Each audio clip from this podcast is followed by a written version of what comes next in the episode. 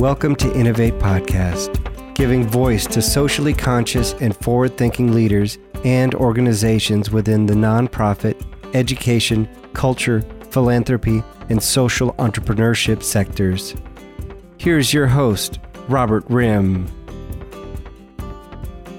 From the launch of the very first CaringBridge website in 1997, they've been working toward a single vision a world where no one goes through a health journey alone. In order to turn this vision into reality, they've made it their mission to build bridges of care and communication, providing love and support at every step. It's the first and most widely used global nonprofit dedicated to this vital mission. CaringBridge has made it simple and safe to offer or ask for support when it's needed most. More than 300,000 people use their private and ad free platform every day, sharing health updates and rallying around loved ones.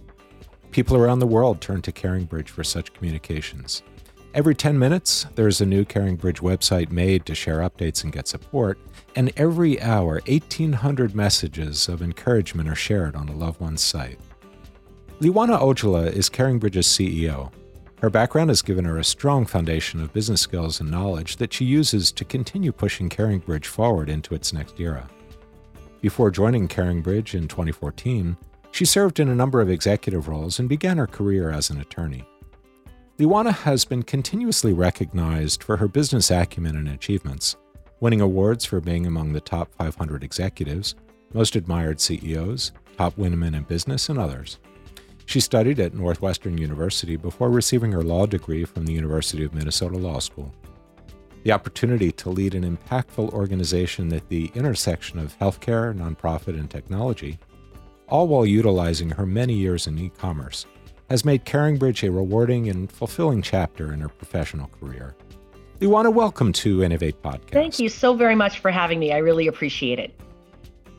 When dealing with health issues, it's natural to want to keep family and friends updated regarding one's status.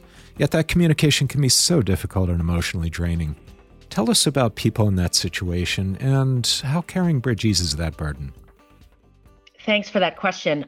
First of all, one of the things we've tried very hard to do at CaringBridge is to give patients, caregivers, and their communities one place to communicate. And there's a very practical benefit, of course, when someone is going through something very difficult, their community who cares really wants the information and wants to try to figure out ways to help. You know, we, we believe that, but it's it's also research based as well. There's so much research out there that shows the benefits of telling your story as part of a healing process and you know can't can't reiterate enough the community really wants to hear that information. It's really tough when you're in the situation and you feel like it's a burden to have to share with the many ways people communicate now whether it's text or email or call or they're using social networks to get their information. It can be really overwhelming all those choices and the different ways people are communicating with the patient or caregiver so CaringBridge just makes a lot of sense to put it all in one location and then people can access it on their desktop or tablet or mobile anytime. Hmm. And with COVID 19, many of us find ourselves separated from loved ones. CaringBridge provides that bridge, that connection in ways that medical necessity has brought about. In what ways does this collective tragedy underlie the far reaching importance of CaringBridge and its key place within our society? Such a good question. You know, it, first of all, I would say we've been around for so long since 1997, as you mentioned. So the the need for patients and caregivers and their communities to come together has, of course, always existed. What happened in 2020 with the pandemic, it was so heightened because you really can't do some of the other things that you do to support the people you love when they're in the hospital or when they're sick or you, you, we weren't taking people meals in the beginning of this pandemic. We weren't visiting them. So using technologies to stay connected was very very important. And of course we've seen a lot of folks use caringbridge for covid related instances as well. There are really great stories of hope and people coming out of it and other stories which are really tragedies for the families going through it. And of course they're now on their grief journey so, you know, it's just become much more pronounced. The other thing I'll also note is that 65% of our users are caregivers. They are often the forgotten person in the room when the medical diagnosis and the, all the protocols that have to happen at home are being reviewed. And now it's even become more difficult because they're not even in the room And then the healthcare system in the United States has been so focused on the clinical care setting that a lot of times you go home, the caregiver is that person who's trying to care for all of the follow up that this patient needs to be on a path to healing. The social isolation that this pandemic has really put forth across our planet directly affects the healing process, doesn't it? For sure. And you know, of course, healing is a not not a settled science. It's distinct from health and wellness and and better health outcomes. Um, but one of the things that CaringBridge has done these last few years, we've been on a journey with people who work in academic institutions, Mayo Clinic, the University of Minnesota. There are some very specific researchers that we work with in other parts of the country. And when we did all of that, trying to understand and learn what our caregivers and patients go through, we started developing a framework around healing. And it has three dimensions. The first dimension is about belief and we've seen on CaringBridge a lot of people talk about their spirituality, their faith. I mean, it doesn't have to be spirituality and faith, it could be nature, it can be music, it could be other kinds of core beliefs.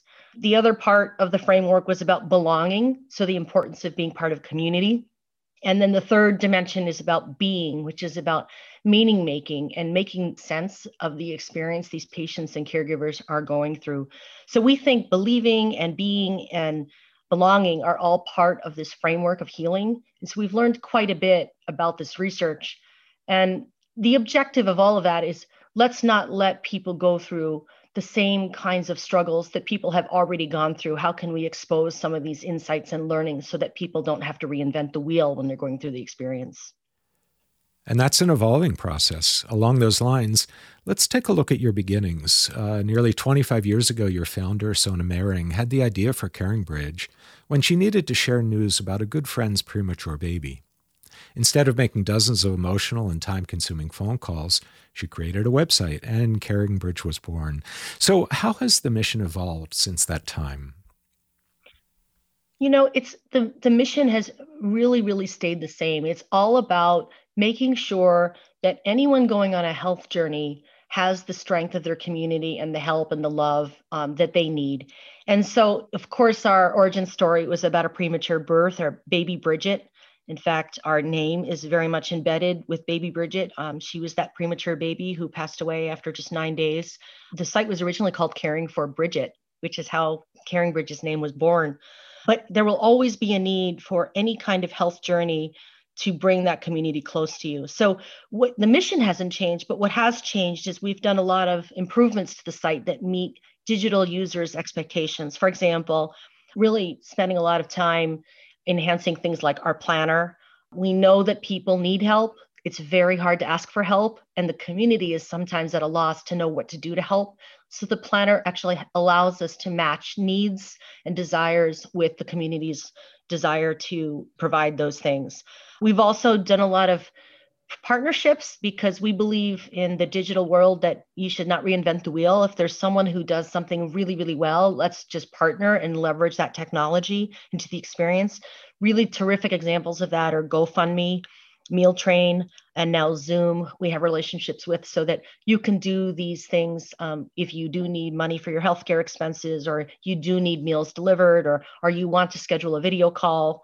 You can do that through the CaringBridge experience. And then I, I think finally the the other thing we started doing about four years ago was the idea that there's a resource section on CaringBridge. And to be clear, it's not medical advice, but it is practical tips that have been curated by our own CaringBridge users over our 24 year history around things like how do you talk to your kid about cancer? How do you support someone who's grieving the loss of a loved one? What are some things that you could say to be helpful to the family of, of someone who's far away but still cares deeply about someone on a health journey in a, in a different location? So we really tried to think more holistically about how CaringBridge can help in the experience overall. And of course, our foundation is in technology. So we constantly need to be evolving um, in the ways that people are using technology on their journey. And it's great to hear you talk about collaborations. Uh, in light of all the divisions and politicking that envelop our country, are you optimistic that more and more collaborations will take place, uh, particularly as we're all in this together, aren't we? I, I sure hope so. I, I am feeling hopeful about what, what this pandemic has done is precipitated creative collaborations and thinking. And I'm very hopeful about that. We have had to come together, not just in our nation, but across the world, in trying to tackle problems together. Very clearly, you know, one country and or one community cannot do these things on their own. They're just so large. And so, this idea and more openness for companies to collaborate, regardless of their legal classification or or what industry they're in, I think is going to be part of the better together future that I'm I'm really looking forward to. It's great to hear that perspective. And since its inception, how many sites have been created on CaringBridge, and uh, how many users have visited those sites? Oh, thanks for that question. It's it's always really um, fun to answer this question. We've had about 890,000 websites created since our inception, and 2.5 billion, and that's billion with a B, uh, website visits in that period of time. And that's a whole lot of love, hope, and compassion. So we're very proud of that. We also know that there's many more people who need our service and, and either don't know about us yet or just have not, they, they think it's hard and it's really, really easy. And so we, we hope that more and more people understand that we're here for whenever people need us. And all of us are going to go on a health journey at some point in our lives, whether it's ourselves or someone else that we love. And so as as large as those numbers seem, we know there's a lot more people that we can continue to serve. And as you continue to serve them, take us through the process of setting up a website and active network like caring bridges which can really be a daunting task at any time. Oh, it's you know, it's really actually very simple. There's very few things. That's great to hear. Yeah, very very few things we ask you for to start at CaringBridge. Of course, I want to make sure I mention again that we're a nonprofit and it's free.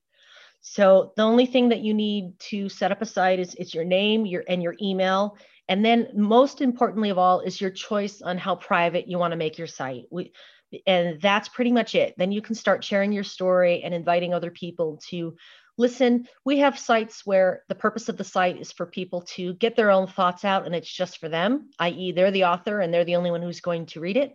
We have sites where you you cannot even find the site in our own search on CaringBridge because they want to be very private and only share it with five people.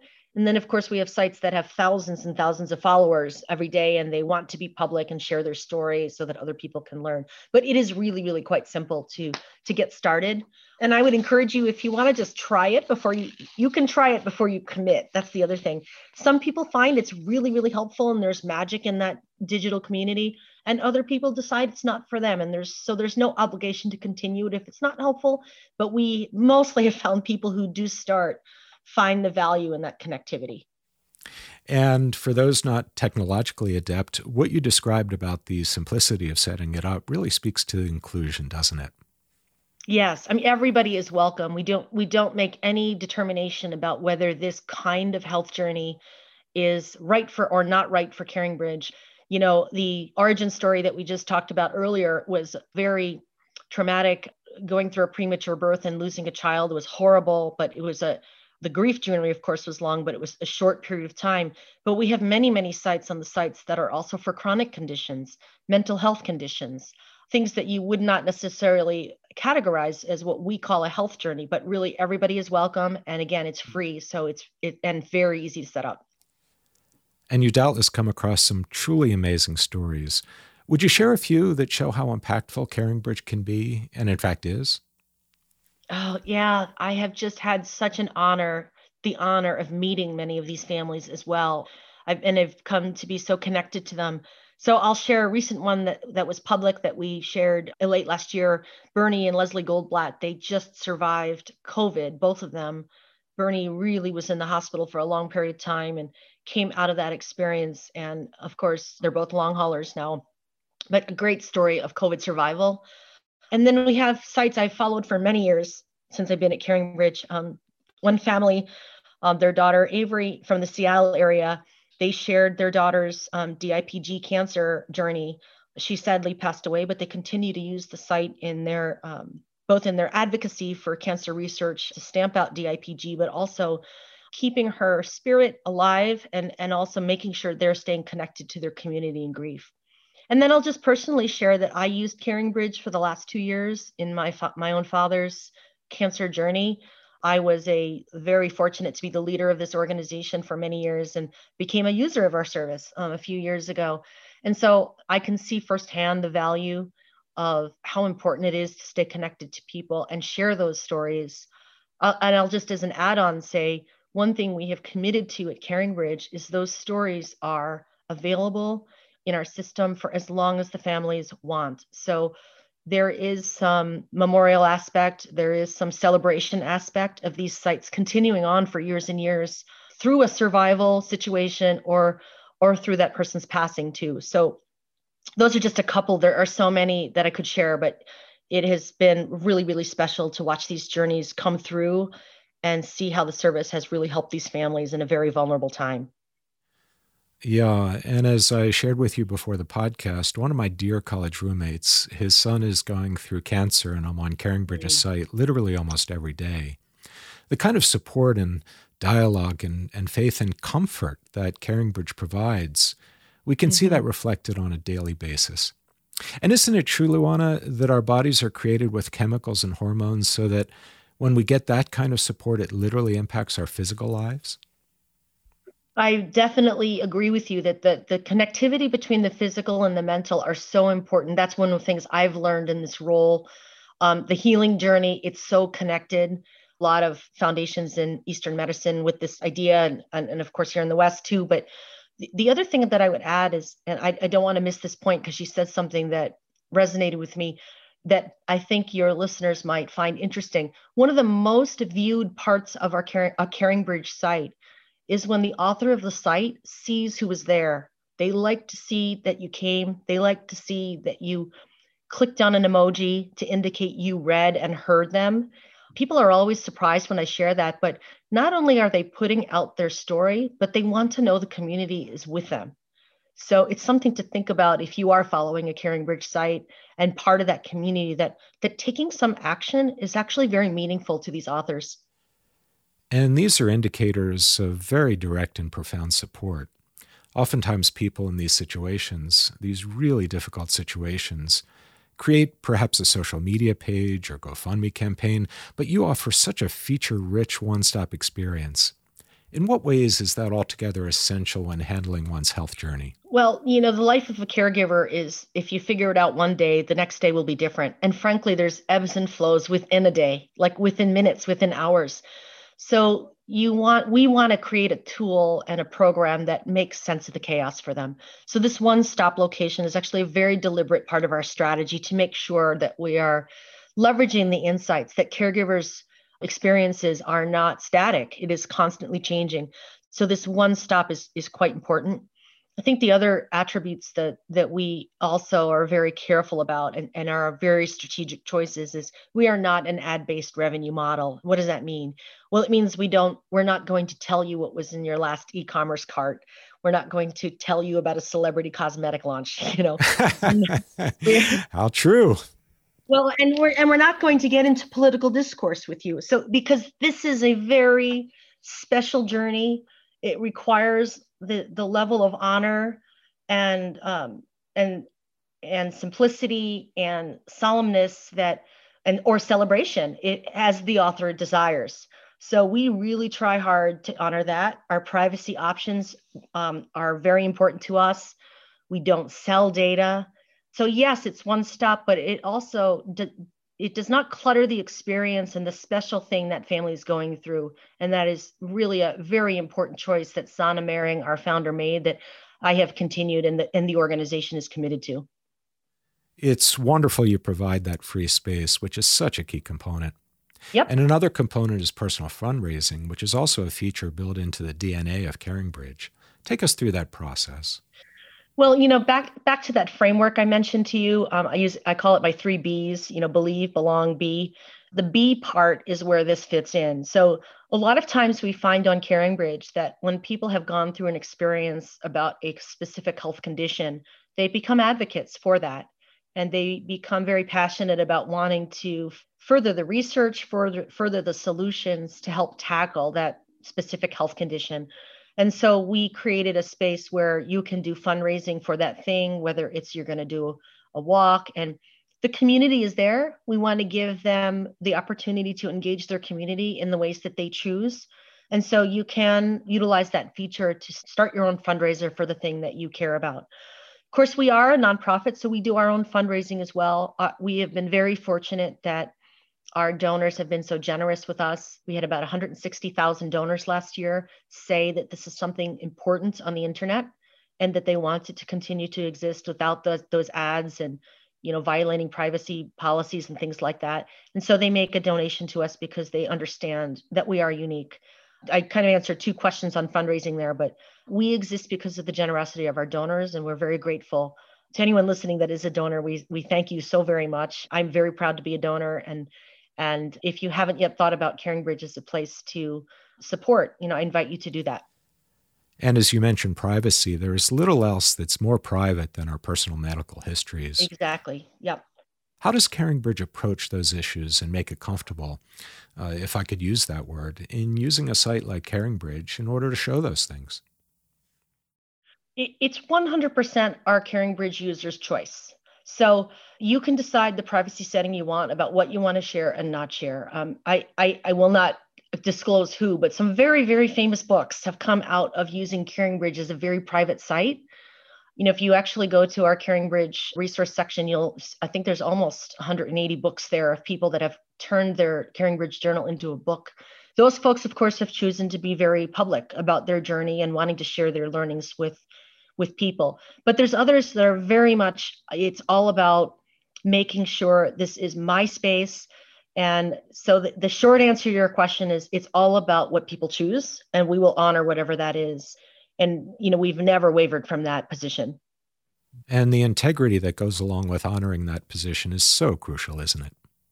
Yes. And, and and again that's that's enabled by our donors who realize this is a special place on the internet and how important was it for you to develop a CaringBridge app and what has its usage been like Oh, good question. You know, I started with the organization six and a half years ago. And when I looked at the statistics of what's happened in terms of mobile use, it's really catapulted. I mean, six and a half years in technology time is like a eternity.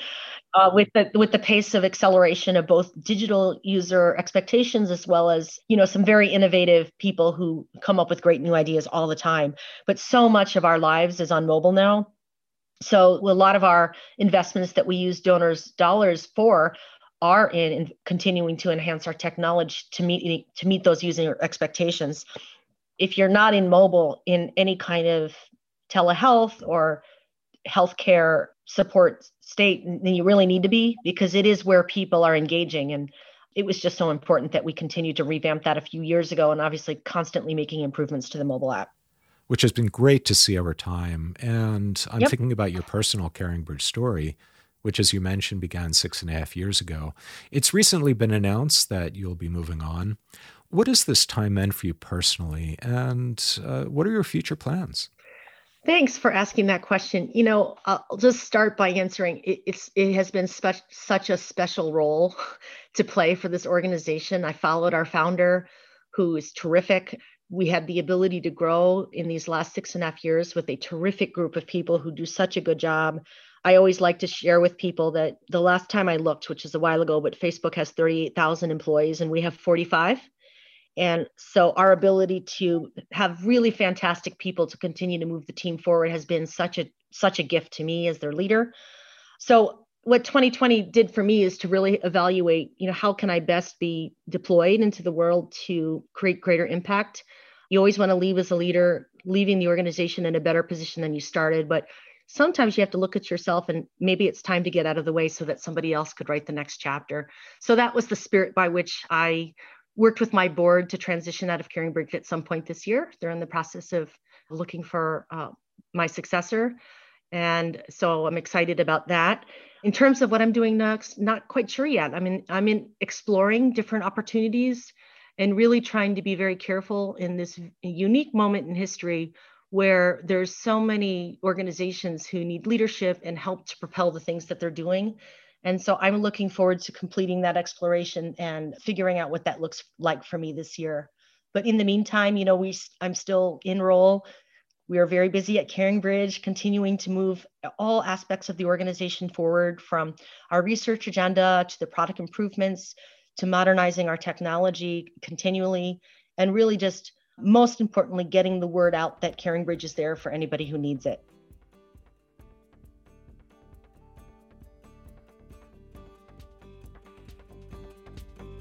And as you mentioned, believing, being, and belonging with love, hope, and compassion. Hmm. On these vital notes, listeners can find out more about CaringBridge, how to become involved, and individual pages at caringbridge.org. Thank you so very much. We want all the best to you and the entire CaringBridge team with your tireless efforts on behalf of people around the globe. Thank you for joining us today.